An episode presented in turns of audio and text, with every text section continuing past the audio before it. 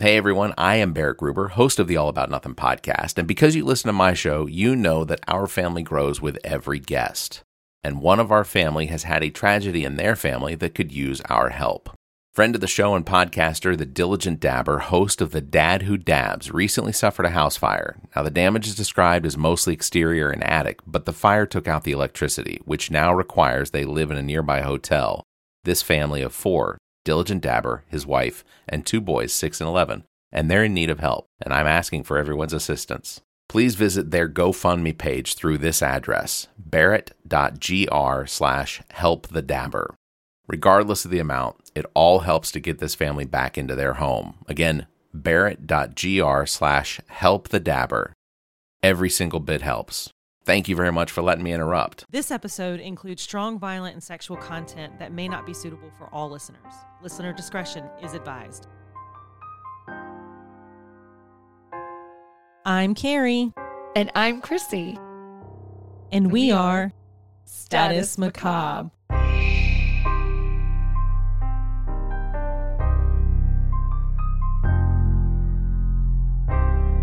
Recorded live from the Maddie Johnson podcast studio at GOT Sound Studio in Columbia, South Carolina.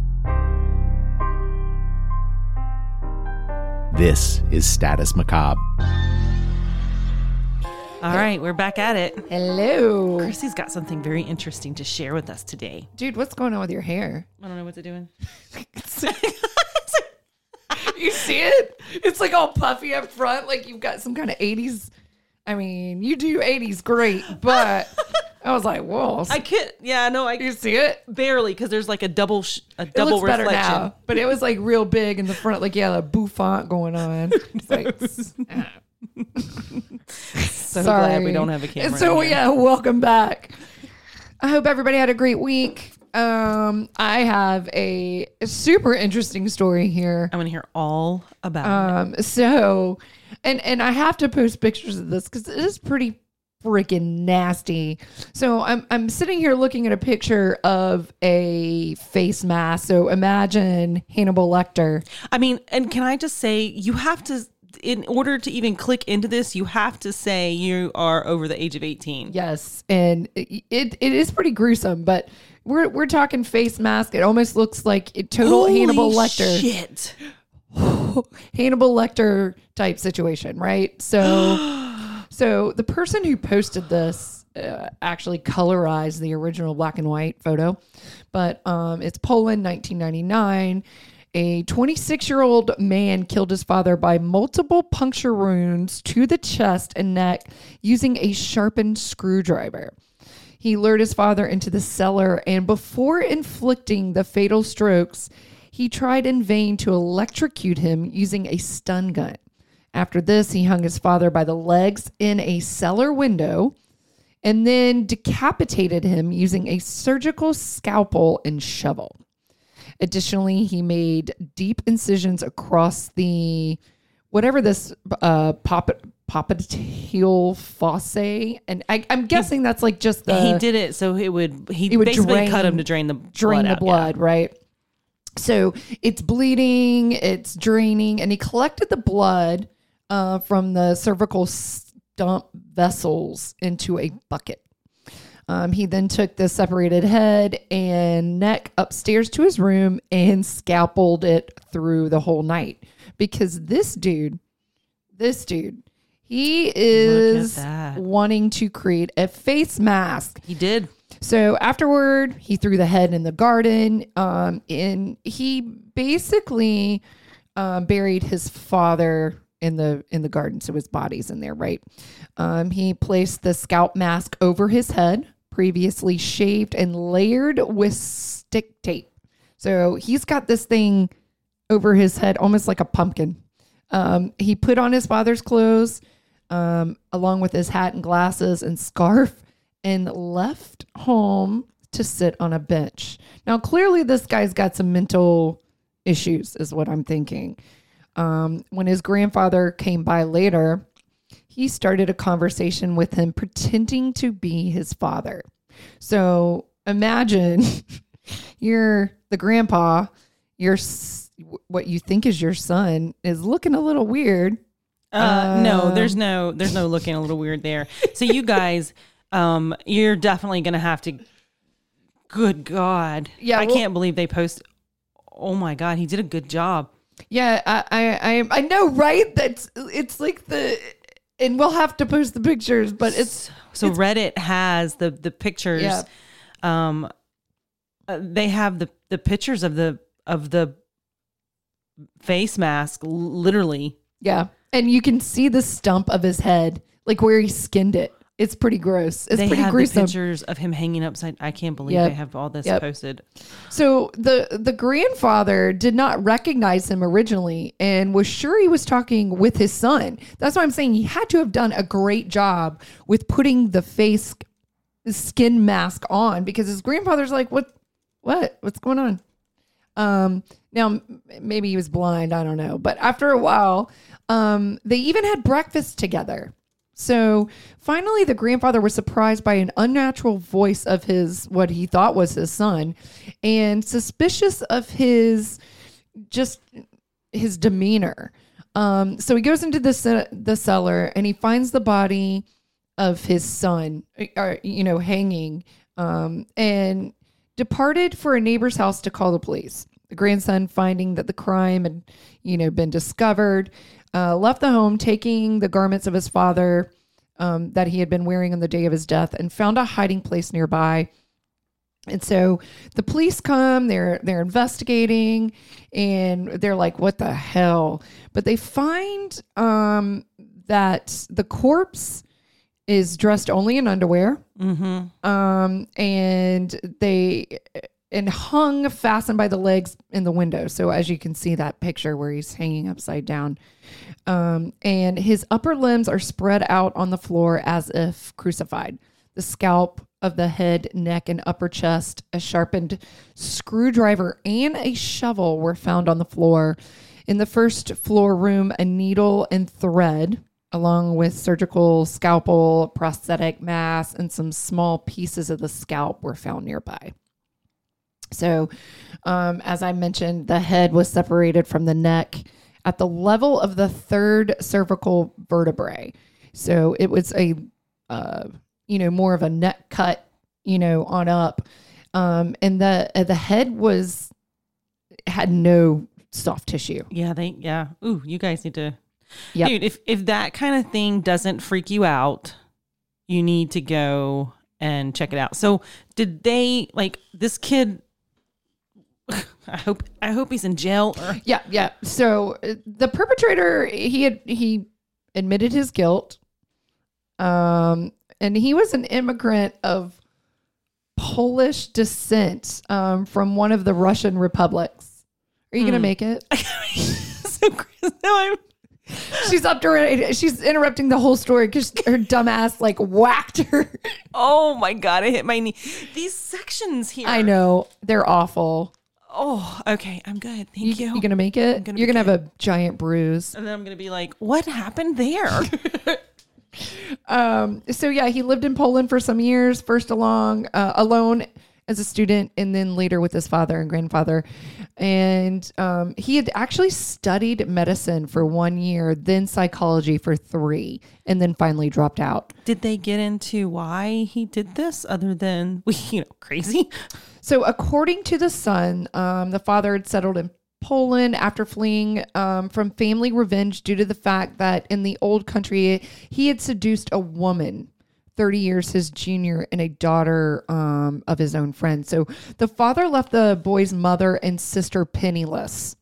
And despite the fact that he himself was quite wealthy, he took no interest in their welfare. So essentially, it was a I'm going to get your ass Act of revenge for leaving us situation. Yep. The per- the perpetrator testified that he had planned the de- the details of the murder and mutilation and prepared the tools in a cellar. And he goes, he was just like, you know what, you caused me a lot of pain in my childhood, so I am going to take the skin off your head and wear it myself, and then talk to my grandpa.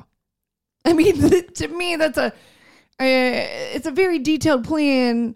I get the revenge, but why you want to pretend to be him? dude. Uh, so note to self: take care of your kids. Yeah, I, I, I, I do not understand. Um, he was eventually diagnosed as having a uh, borderline schizophrenic personality.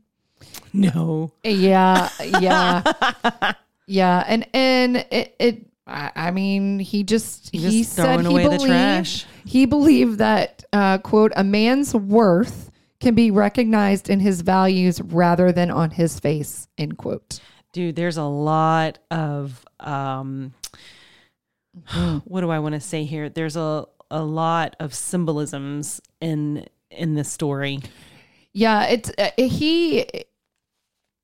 These, Now- these pictures, I cannot believe Yeah, these the pictures. guys, I can't. Ex- I can't even begin to tell you how we graphic. probably should just link this. Yeah, I was gonna say I don't know that I want to post those pictures per se, but we will definitely put a link on Facebook. Um, and if you're up to looking at, you can click that you're over um, 18 and you're okay with looking at them.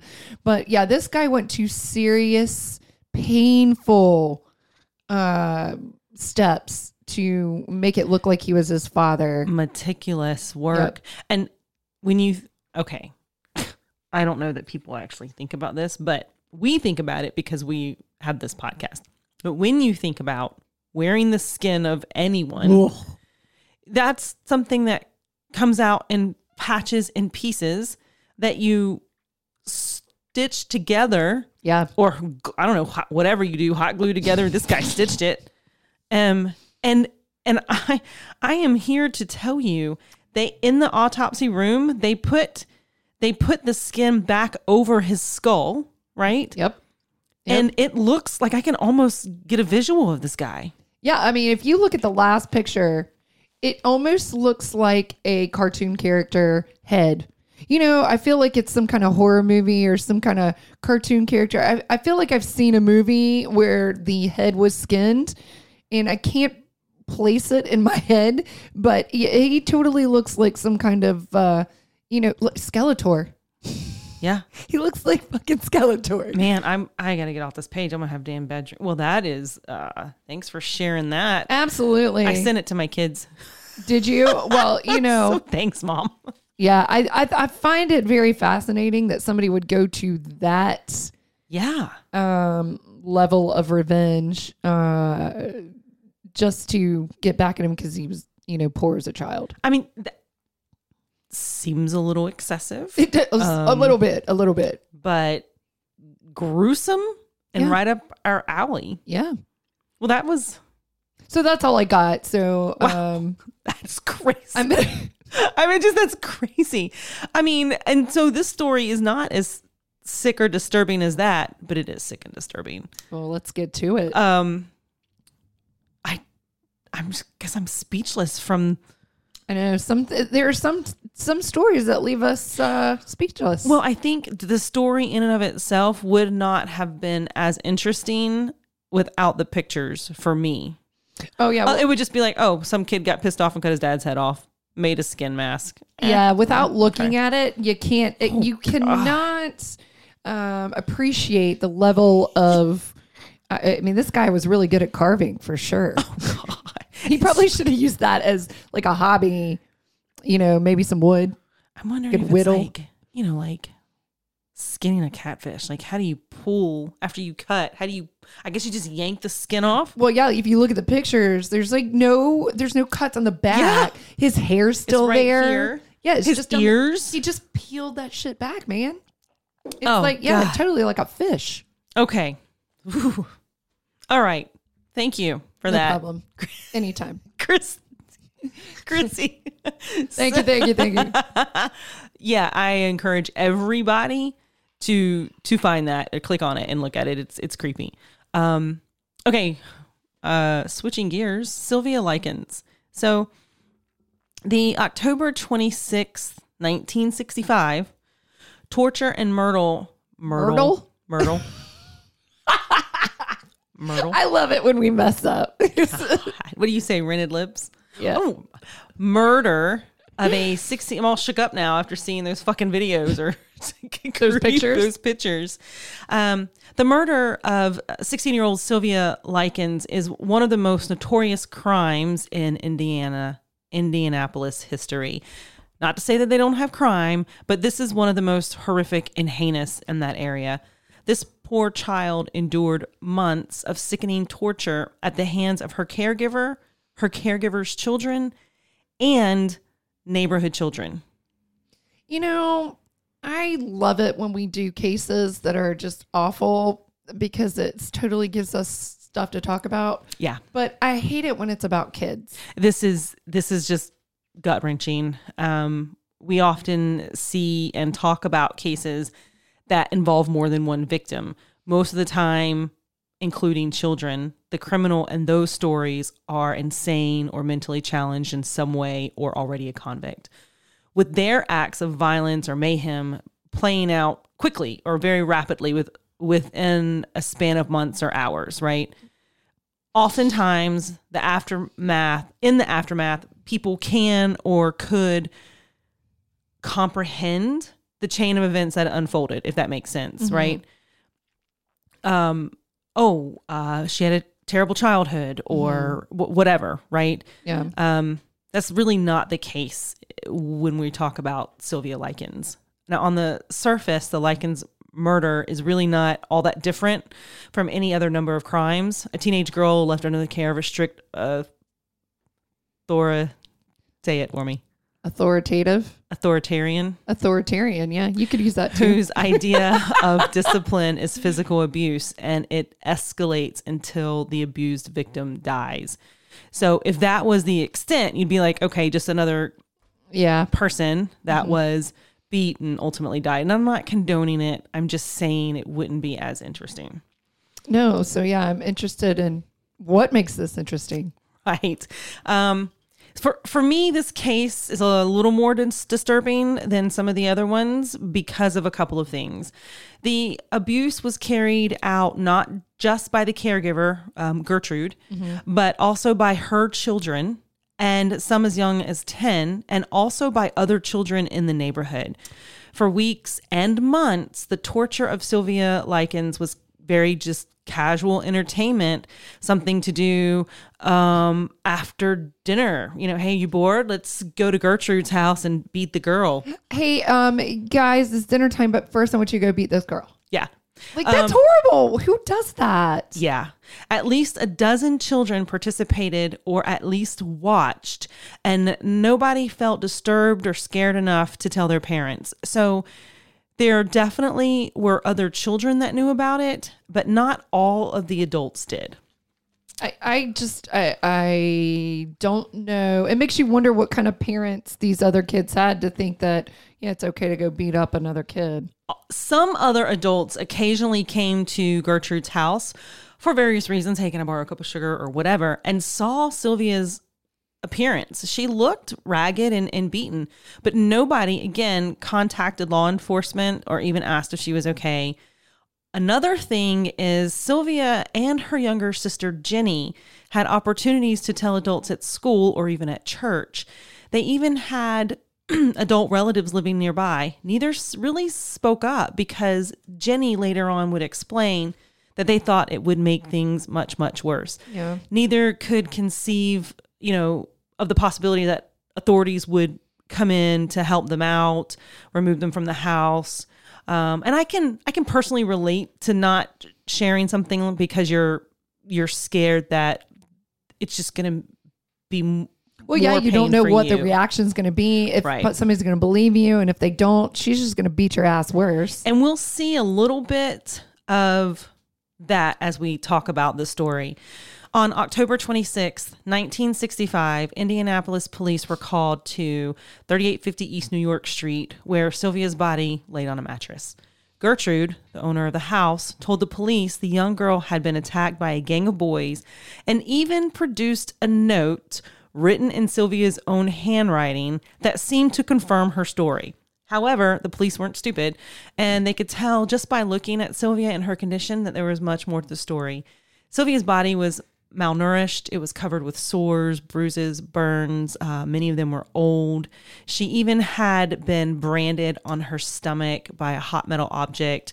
Um, the words I am a prostitute were were carved into her stomach. So oh my god. they they looked at the situation and were like, "Hmm, okay, Gertrude, You're full of shit. And we may have been born at night." but it wasn't last night. Last night. So let's talk how it really all began.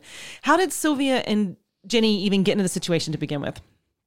Well, Sylvia came from a large, poor family in southern Boone County, um, northwest of Indianapolis. Her father, Lester Likens, had only an eighth grade education and worked a lot of different jobs, odd jobs, essentially to make a living. He had a laundry route, he worked in factories, he even unsuccessfully owned a small restaurant at one time. He and his wife also would travel on and off with carnivals selling food, from a concession cart. And in 1965, he and his wife decided to go back to that for the summer. Mm-hmm. Now, I it's foreign. Now this is nine, this is the 60s, right? Sure. I don't you know, it's like, hey, I'm gonna go. This is like a American horror story kind of thing for me, right? like I'm gonna I'm gonna travel and make some money with the carnival Right. for yeah. a few months. I was But gonna say any. uh, To me, that's sketch all the way around. it's just like what did that mean? That meant that they had to find somebody to watch four of their children. The oldest, Diane, was married and moved out. The two boys, Danny and Benny, were placed with their grandparents, and then it left the girls, Sylvia and Jenny. Sylvia was 16 and Jenny was 15. so they didn't want to take their kids carnival hopping. They couldn't, apparently. Oh, they Could okay. not take the, the kids with them. they were like, "All right, you can go make some money, but you got to leave your kids." And, All right. And the money apparently, um, and for that time was good enough for them to consider it for like a three or four month span. sure.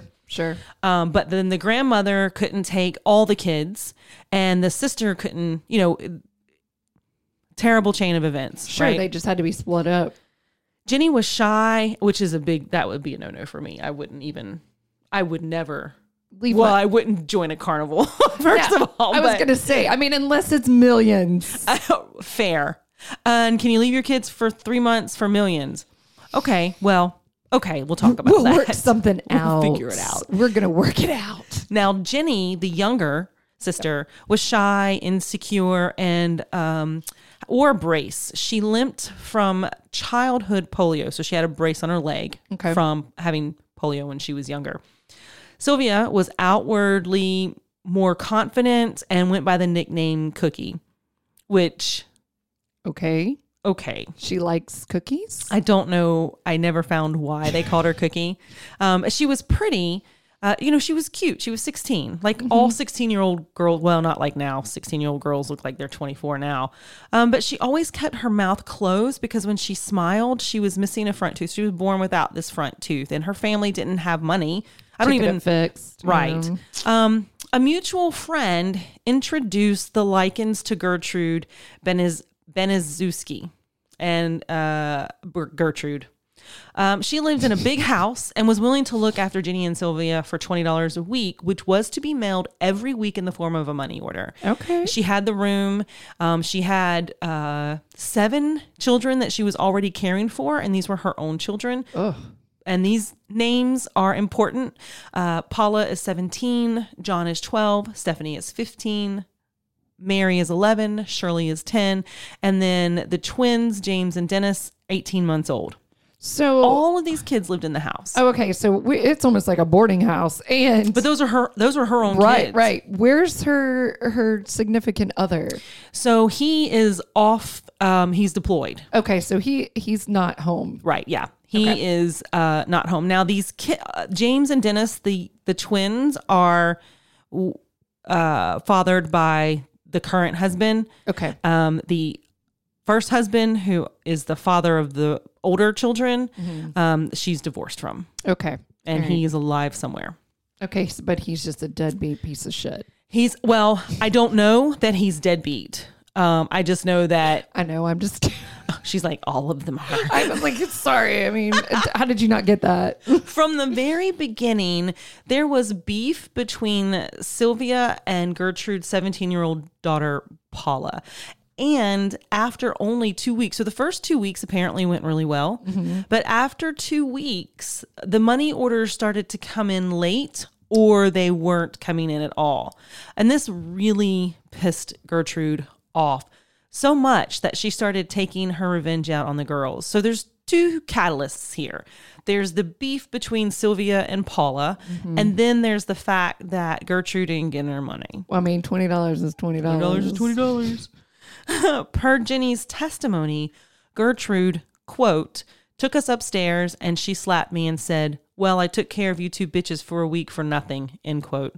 She would also spank them bare bottom with various objects, which is, you know, as we all, well, I, I know, right? it's painful. It's a painful punishment. Uh, during one month, Gertrude beat both girls with 15 lashes across their bare backs after Paula, who was Gertrude's oldest, accused the sisters of eating too much food at a church potluck. It's church. Wow. So this kind of abuse was really happening daily.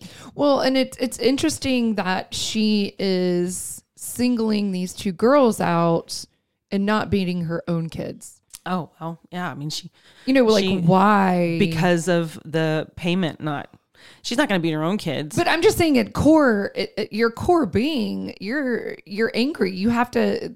You're over angry. 20 you're angry at the you're angry at the product of the person Right. that isn't keeping their end of the bargain. And Sylvia and Paula had beef, which we'll get into a little bit more. Um, Gertrude, like if you look at this chick, she looks like a skeleton with skin. She was frail, underweight. She looked sickly. Um, she had two, and I'm calling them weapons that she used to punish the girls: a fraternity style paddle and a thick leather belt um, that were left behind by her ex husband, uh, who was an Indianapolis police officer. Are, you, are you Oh. googling her? I sure as hell she am. is hideous. She is not very. oh snap! She Right. is. She looks like a skeleton with skin. Well, in older pictures too, she looks like uh, you know Joey's um, agent from Friends. You know the one that smokes all the time. Yeah, yeah. that's exactly what she looks like.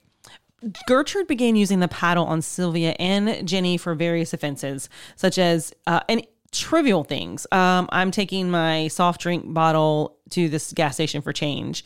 Um, at one time, she suspected Sylvia of stealing, and she used matches to burn the girls' fingers. Um, sometimes Gertrude felt too weak to beat the girls or torture them um, because she had asthma. Uh, and so she said, Hey, Paula, why don't you beat the girls for me? And Paula would? And Paula would.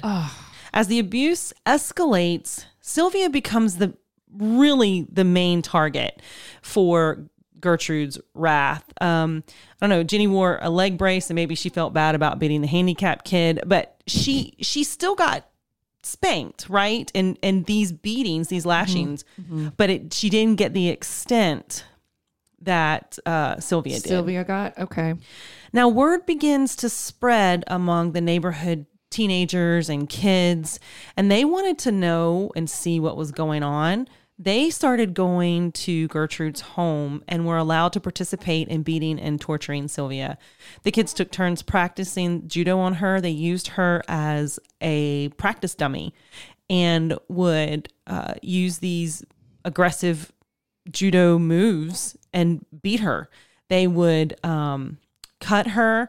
Uh, she was used as an ashtray by some of the older teens. She had bruises, lacerations all over her body. I mean, she was. This was a daily occurrence for her.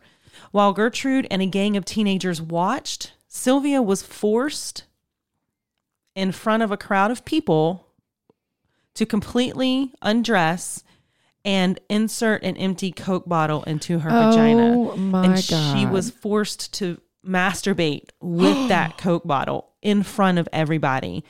And these these happened over and over, and it resulted in severe injuries to her genitals, which you can imagine. Well, and if you think about it, this is not only bad for Sylvia, but even the younger, impressionable children that are watching this, and that's Yeah. probably like one of their first sexual arousal things and that And she- that right there has fucked up those kids forever in terms Yeah. of what sexually arouses them. and she and at 16 she probably had no clue and we're talking about in the 60s as well right Ah. she probably had no clue what to you know she was just doing what people were telling her to do Absolutely. after the beatings gertrude would force sylvia into scalding hot baths so she could be quote cleansed of her sins end quote and now when i say scalding hot i want to clear the air here because my house, the temperature of my hot water heater is not set on scalding hot, right? Mine's but hot, my though. dad's house Yeah. will burn you. So it was, he's got that damn thing jacked all the way up. Right. And you know, you can control the Sure, sure, temperature. yeah. So I have put my hands under scalding hot water, not boiling, but, and it's, I've had to yank them back. It's been so hot. Imagine sitting in a in a bath. bath. And you probably would have burnt skin. Yeah. Oh, That's yeah. awful. She was severely beaten and burned for wetting her mattress, which was likely due, well, I'm going to say it was due, um, to the amount of beatings that she was given on a daily basis. She had so much anxiety, she was wetting the bed. Sylvia was starved on one occasion. She was forced fed hot dogs at one dinner, in particular by a neighborhood boy named Randy Lepper.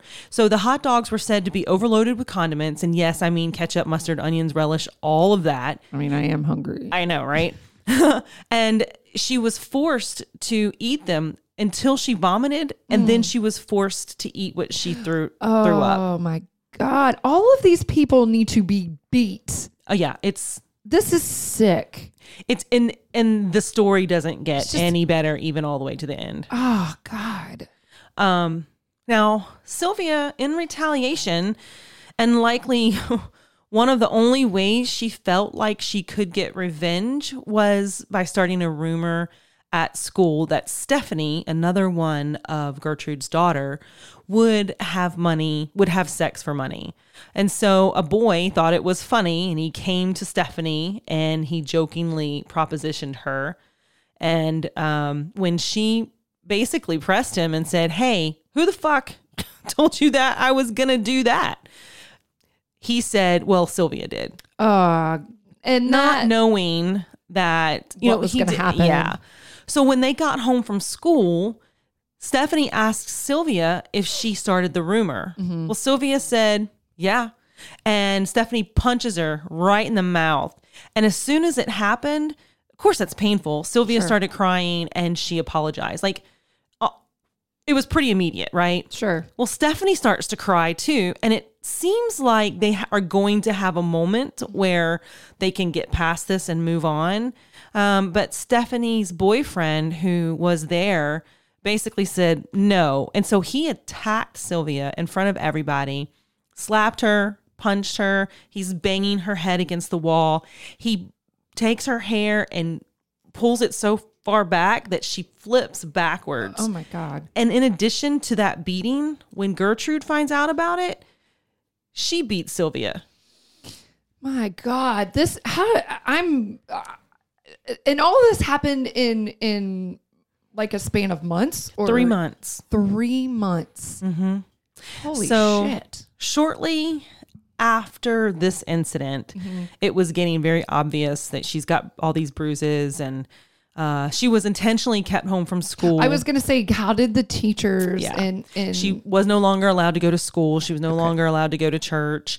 Um, and the beatings still continued. Matter of fact, Sylvia and Jenny ended up meeting their oldest sister, I think it was Diane, on one particular day. And they told her what was happening. The older sister thought that the kids, the girls had been embellishing the story and they didn't she ultimately didn't believe that the abuse was happening or it was as bad as they were describing. Saying- yeah.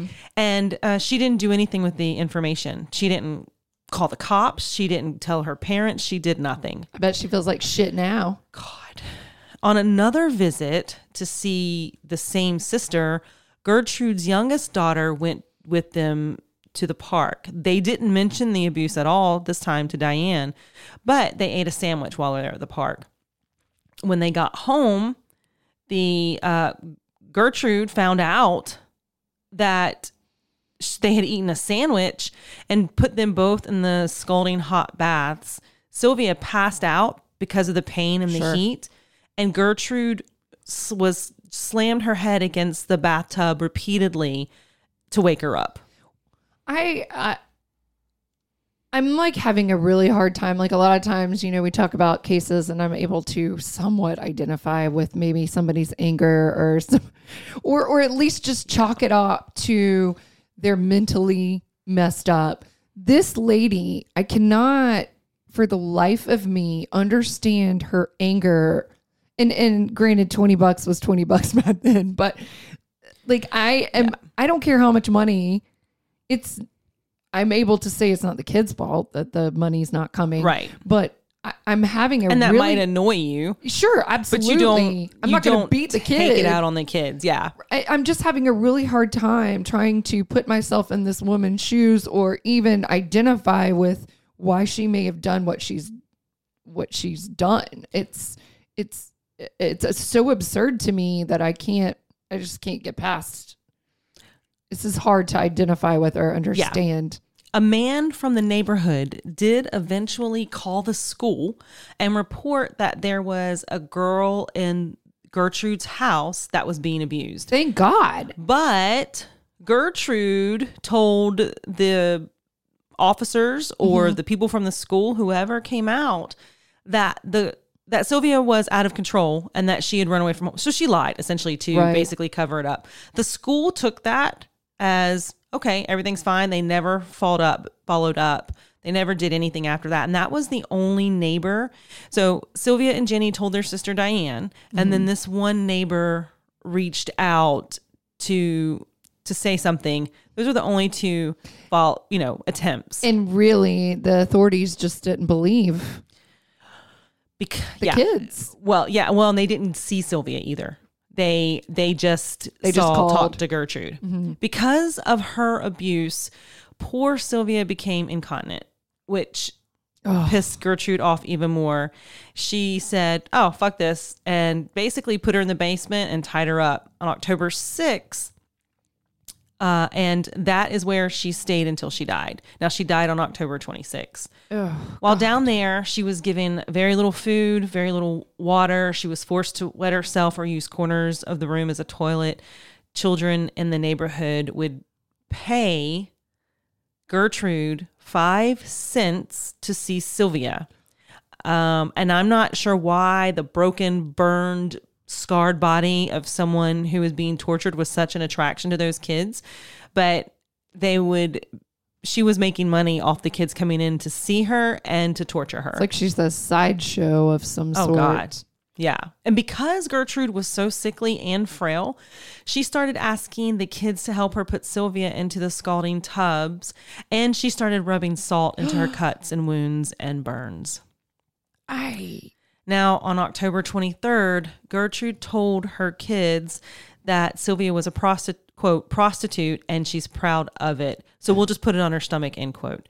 She took a large needle and began carving the words, I'm a prostitute and proud of it, into Sylvia's stomach. Then, when she got tired, she handed the needle to a 14 year old kid named Richard Hobbs, the neighbor boy, to finish the carving. And so this was the needle. You know how I don't know if you were little, you just put it over a lighter to kind of quote unquote Stand- sterilize yeah, it. yeah. Uh, and that's what they did. So it was it was scratched, it was edged and branded. I was going to say, yeah, you're etched and branded. That's this poor girl. Oh, yeah. And once they were done with that, Richard and Gertrude's 10 year old daughter, Shirley, grabbed a bolt and burned it and tried to unsuccessfully brand the letter S into her left breast. Um, they weren't able to get the whole word letter branded, but they did burn her. Um, and At 10. At 10. But at 10, that's what, yeah, I would be terrified that my mom was going to do it to me. yeah. You know, Oh, yeah. you don't know what these poor kids were probably thinking. They're, yeah. They had to know, but they had to have known it was wrong. They did. They did. Sylvia knew she was dying and actually told her sister that she knew that she didn't have long to live. And she tried to escape, but Gertrude stopped her before she even really got very she didn't even get I don't think to the door. And that was on the 25th, right? And days before, and when Gertrude realized that Sylvia was dying, right? It was obvious. She mm-hmm. forced Sylvia to write a note saying a gang of boys beat her. Her final day on this earth was not much different from the three months of hell that she had already endured. Sylvia had lost the ability to speak correctly. She was delirious. She was now fully incontinent. And in an attempt to clean her up, 12 year old John Jr., who is Gertrude's son, um, hosed Sylvia down with, with a water hose in the basement and laughed at her. And uh, she tried to escape from the basement at that point, but Gertrude caught her at the bottom of the steps, pushed her down, and stomped on her head. The only person who gave Sylvia any comfort in really her last hours was Richard Hobbs. So he was the one who finished I was etching on say the he prostitute. carved in her. Yeah. Yeah. He gave her a warm bubble bath and dressed her in clean clothes. Sylvia, at that point, was laid on a mattress in a bedroom where she never woke up again. Oh. She died on October 26, 1965, at 16 years old. That is, I, I can't think of a a, a worse death Oh, yeah. because it, it it was not quick and easy. It was prolonged for three months, and all while her parents had no idea what was going on. Exactly. Now, when the police arrived, Gertrude told them Sylvia had returned home that day in her bloody and dying state and claimed that she had tried to nurse her to health.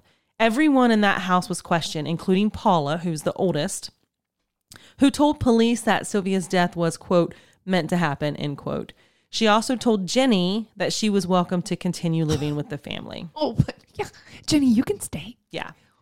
Oh Jenny my God. Was 15 years old. She would be instrumental in getting these monsters, right? These guys convicted. After she told police the prearranged statement that was written by Gertrude, she said to an officer, like on the download, quote, You get me out of here and I will tell you everything, end quote. Good, good for her. Gertrude, Paula, Stephanie, Coy Hubbard, Richard Hobbs, and John Jr. were all arrested for Sylvia's murder after an accurate statement was given by Jenny. And of course, you know, not in front of the people who had Right. traumatized her. Right. Um, after that statement was given to the officers, five other children from the neighborhood, children from the neighborhood, were also arrested for their involvement. Because they knew it was wrong. They had to have. I mean, they Oh, were yeah. probably being beat every day, so they knew that shit was wrong. And it was only during the autopsy that doctors were able to see the extent of Sylvia's injuries. She had over 150 wounds, including the carving on her stomach. She had a hole in her right wrist Oh that God. almost that went. They said almost to the bone. They think it was likely from uh, where they would put the lit cigarettes out on her continuously. Um, her fingernails were broken. She had bit through her lips, almost separating them from her face. Oh God. Overall, the cause of death was written as subdural hematoma to her right temple, along with shock, uh, other injuries, and malnourishment. So that he, hem, hematoma, that hemorrhaging, was That likely from when Gertrude stomped, Stomped on her head. I was going to say that had to have been when she stomped her head. So the the trial, I don't want to give this woman any more airtime, so I'm just going to get to the to the nitty gritty here because one, there's no justice when somebody is killed, but these guys got off really really easily. At her trial, the next year, Gertrude denied any knowledge of torture, claiming the children must have done it all. She blamed it on her own fucking kids. She entered pleas of not guilty and not guilty by reason of insanity. But you're just admitting that you did it because you're insane. I mean, what? That doesn't even make sense. She's definitely a piece of Oh, work. no doubt. On May 19th, 1966, a jury found Gertrude guilty of first degree murder, while Paula was found guilty of second degree murder. Yeah, I want to say, you know, fuck Paula. oh, yeah, all of them. Fuck all of them. She is a dirty little bitch. Richard Hobbs, along with Gertrude's son, John, and another neighborhood boy, Coy, were convicted of manslaughter. Gertrude and Paula were sentenced to life at the Indiana Women's Prison in Indianapolis, and the boys were sentenced to two to 21 year terms at the Indiana State Reformatory in Pendleton. Now, in 1971, the Indiana Supreme Court granted Gertrude and Paula a new trial due to, quote, prejudicial atmosphere, end quote.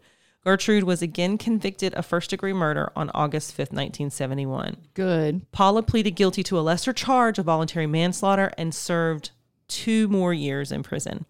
The boys were released on parole for good behavior in 1968 after serving about two years each of their sentences. In December of 1985, Gertrude was released on parole. No way. She changed her name to Nadine Van Fossen and moved to Iowa, where she lived in obscurity until her death from lung cancer um, on June 16, 1990. Paula married and moved to a farm in Iowa. John became a lay minister in Texas and counseled children of divorced parents. And Richard Hobbs, uh, this is the one that did the carving, died of cancer at the age of 21, Oh, wow. four years after being released.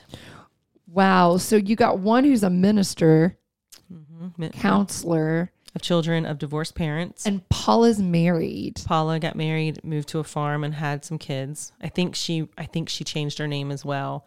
Now Jenny hmm. Likens, the sister, mm-hmm. went on to marry and had two children of her own.